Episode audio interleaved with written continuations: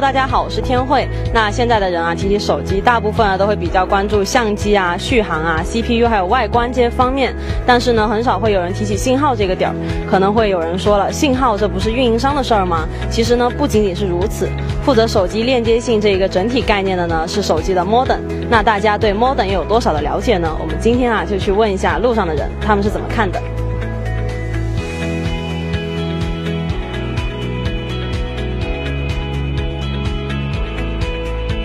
呃，也会有，比如说在一些像这种楼道啊，或者是说一些停车场里面，它的信号就不是特别的好。会有搭车啊，车里面啊，然后就是晚上的时候在家，在家就会对，会啊，电梯里面啊，啊山上啊，山上。有，经常有肯定有。哦。呃，那你们在什么情况下会出现这种情况？电梯里还有一些偏远地区，呃，会啊，在家就会、进电梯的时候啊吧，很少吧，一般都有。在什么情况下会有那种手机的信号呢？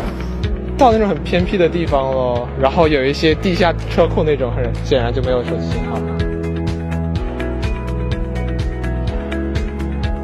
呃，也会，我们家自己 WiFi 都会经常出现问题。 WiFi 信号不稳定吧？没有吧？ WiFi 一般不会有什么问题。嗯，偶尔有吧。没有问题慢慢聊没有问题。用不了数据，就很有些地方可能人太多会很卡。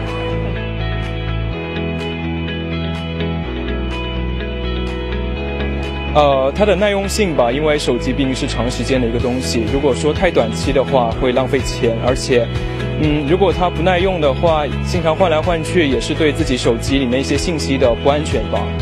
那你选购手机的时候会考虑信号这方面吗？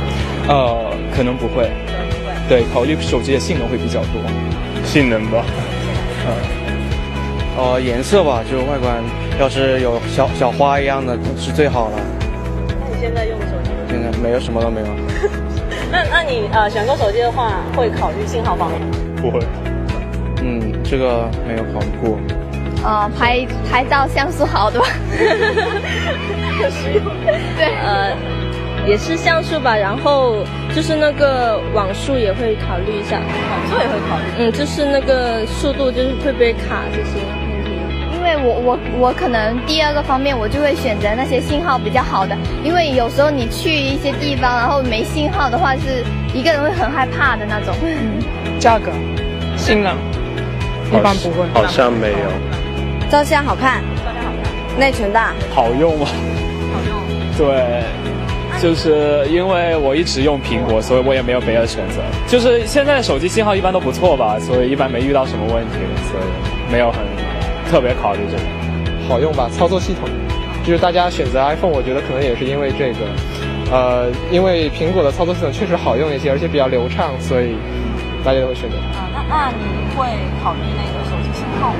它。啊、很少吧，一般信号跟运营商有很大的关系，虽然跟手机操作系统也有关系，但是一般我不会看这一看这一点。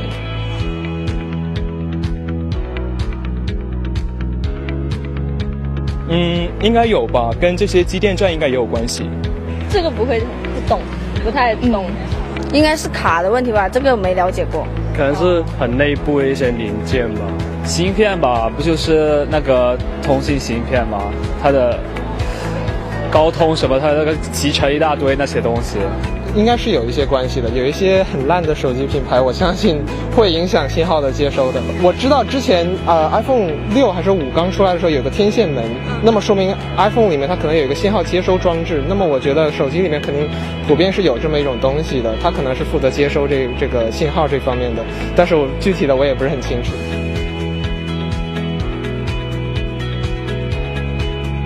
呃，不大知道。啊，知道，知道一点点吧。不懂。